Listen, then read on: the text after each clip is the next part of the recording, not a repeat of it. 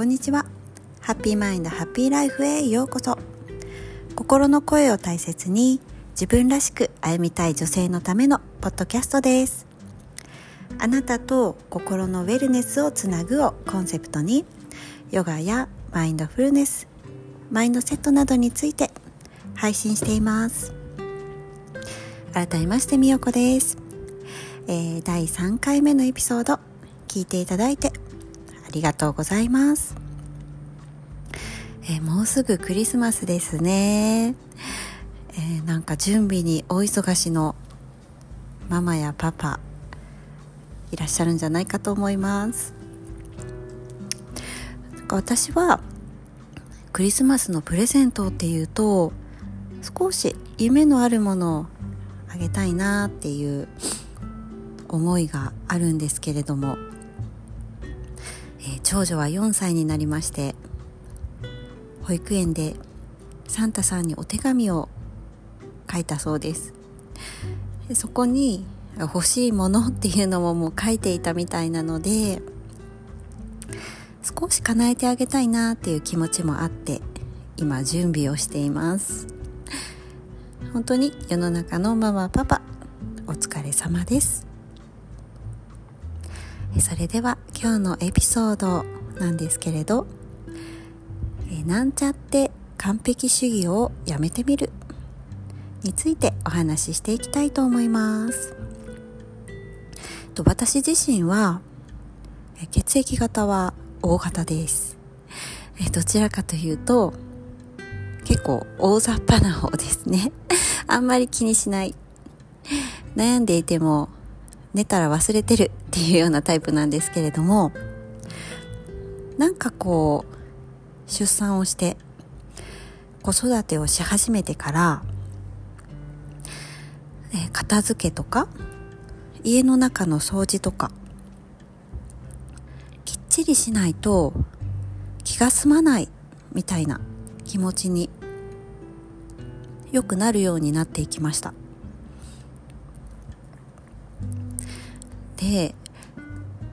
まあ完璧にしたいなっていう思いが日に日に増していくんですけれども。でももともと大型で大雑把なので完璧にはできるタイプではないのになんかきちんとしたいみたいな気持ちがずっとあって。でこれはなんか出産後のホルモンのバランスがの影響なのかうーん。もともと私は長女なのでなんかこうきちんとしたいみたいな気持ちはどこかにあってそれの影響なのか本質的なものの影響なのかちょっとわからないんですけれどもなんかそういうきちんとしたいみたいな気持ちが芽生えるようになりました。で子育てをしていただされてる方だったらよく分かっていただけるかなって思うんですけれどももう本当にタイムスケジュール通りには絶対に行かなくって。今掃除をしたばっかりだけれどももうおもちゃでいっぱいみたいなだったり今掃除をしたばかりなのに牛乳をこぼしたりとか、まあ、そういうのが日常茶飯事でどちらかというと完璧にしようと思ってもなんかできるはずがない状況に今いるんですけれどもそれなのにきちんと最後までやりたいみたいな綺麗にちんとしたいみたいな気持ちがあってでそれをできてないとああ自分今日もできなかったみたいなこう自己嫌悪ダメだなっていう自己嫌悪になってネガティブな気持ちになってだんだん家の中もピリピリしてきて循環みたいな。そんなこともよくありました。でしまいには家族に「なんで協力してくれないの?」みたいな感じで押し付けてみたりとか。でそれでちょっとよく考えてみたんですけれども最近思うのはこう自分の中で決めた基準綺麗になったとかいう基準だったりルールで判断をしていてでそれができてないとイライラとかピリピリとか自己嫌悪っていうのってなんか一人で暮らしていたら、それでもいいかもしれないんですけれども家族で暮らしているとみんなが住んでいる家の中で、まあ、自分だけの価値観っていうか自分だけのルールで判断をしてそれが通らないとイライラとかって少し自分のエゴも入っているのかなってちょっと思いました。っていうのがなんか家族は掃除ができてたりとか片付いてたり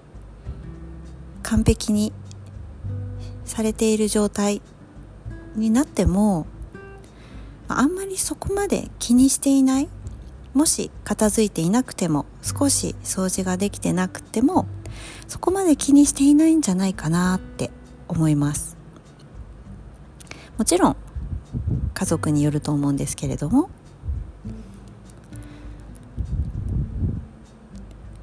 でまあこれからの季節大掃除っていうのがよくテーマになると思うんですが大掃除がまさにですよね。なんか、まあ、家族で分担をして家の中が綺麗になってハッピーっていうのだったらいいんですけれどもママだけが張り切って全部自分で綺麗にお掃除しようとすごい意気込んで完璧にしようみたいな。でももちろん家の中全部を一人だけで掃除したり片付けたりってめちゃくちゃ大変じゃないですか。でまあできるはずがないと思うんですけれど一人きりで。でできなかった時に自己嫌悪になってなんかどっと疲れるみたいな。そういう方もいらっしゃるんじゃないかなって思います。まさに私がそうでした。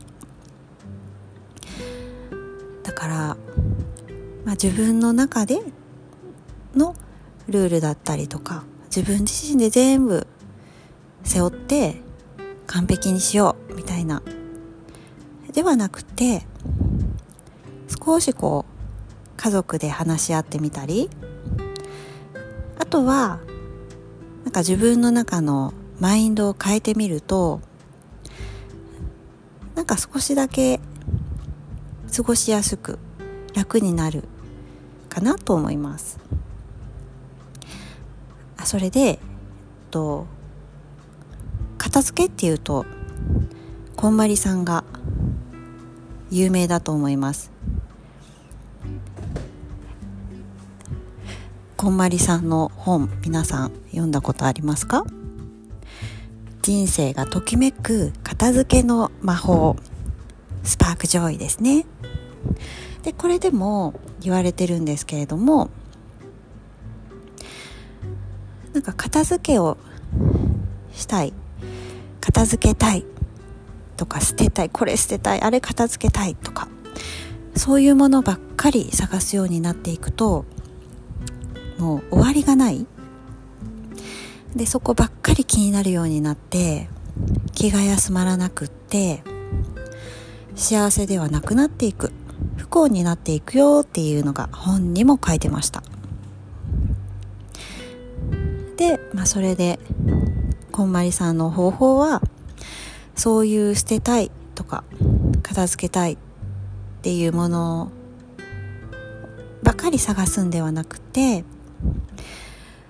あこれはときめくなっていうものを残すっていうマインドに変えていくっていう方法なんですけれどもうこれはめちゃくちゃ私も愛読していてすごい共感してるしたんですけれども。だからこう片付けの方法は、まあ、このこんまりさん通りにしなかったとしても日々のこの片付けとかお掃除にも当てはまるんじゃないかなって思います。ああこれしないとあれ片付けないとあれ捨てないとっていう感じでやるんではなくてあこれ片付けたら綺麗になるなとかああここ掃除したらすっきりハッピーになるなっていう気持ちでやっていくとなんかこう同じことをしているんですけれど気持ちが全然前と違うなっていうことで私もだいぶ気持ちの持ちようで変わってきました。で、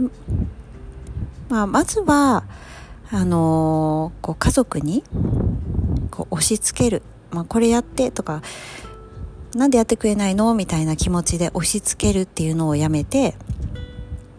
もう自分がこれをしたら綺麗になってすっきりするハッピーになるから片付けるっていう方法でそういう考えに変えました。誰のためにやってあげてるよとかなんか押し付けて。とかいうのをやめてそして家族に期待しないようにしました。ああもう手伝ってくれないからイライラって前はしてたのがもう期待するのをやめました。そしたらなんかふって気づくと最近娘が自分で片付けをするようになったりおもちゃを片付けたりとか旦那さんも少し家の中を掃除してくれてたりとかっていうようになってきました。なのでなんかこう全部自分で自分の基準でやらないと完璧にしないとっていうマインドだったのがこう完璧にしなくっても心地いいなとかハッピーだなっていう状態でもうで十分じゃないかなって思ってます。まあ、ハッピーの状態っていうのこそ、まあ、マインドで変わったんですけどこう片付いてなくても大丈夫って思えるようになりましたやっぱり一番大事なのってなんか部屋が片付くとか綺麗になってる完璧になってるっていうよりも、まあ、それなりに綺麗さとかはそれなりにでもママが笑顔で言えるのが一番の幸せじゃないかなって思ってます。もういつも思うのがママの笑顔って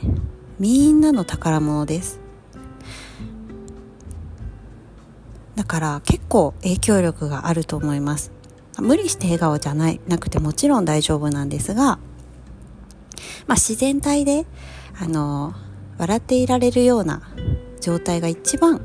みんなの宝物だしみんなの幸せにつながっていくので是非なんか同じように悩んでいる方とかああもう完璧にしないと気が済まないみたいな方は少し参考にしてみてください。であのまたヨガを絡めてお話しするとなんかこうじゃないとダメとか完璧にしないととか自分に追い込んで自分に厳しくしているとこれまた前のエピソードでも少しお話しした第2チャクラ女性の方は子宮周り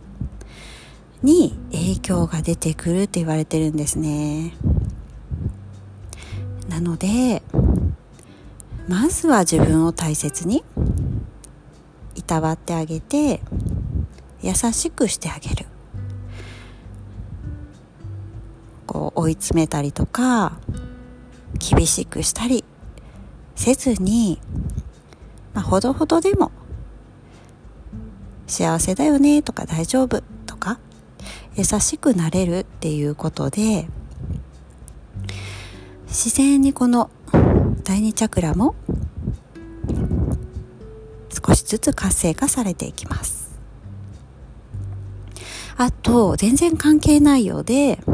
自分を優しくするっていうことがマインドフルネスの第一歩でもあったりします。なので少しそこも意識してみてください。いつも100%で完璧にっていうのを目指すんではなくて半分くらいとか70%ぐらいでも笑顔で入れる方が大事かなって思っています。でこれはヨガをポーズヨガのポーズとかしている時も一緒でいつもこう全力でこう100%で肩に力が入ってこうがむしゃらにやるとかではなくって、えー、70%ぐらいで十分だと思います。それより自分に厳しくするんじゃなくて自分にはまず優しくで心地よく動いていくのが一番大切かなって思っています。そんな感じで今日は、まあ、私が自分のことで を思っているこのなんちゃって完璧主義って自分では読んでたんですけれどそれをやめてみるっていうことをお話ししてみました。やめてみると自然にハッピーになっていくよっていうのをお伝えしたいなと思ってお話ししましたそれでは最後まで聞いていただきありがとうございました See you in the next episode. Bye bye.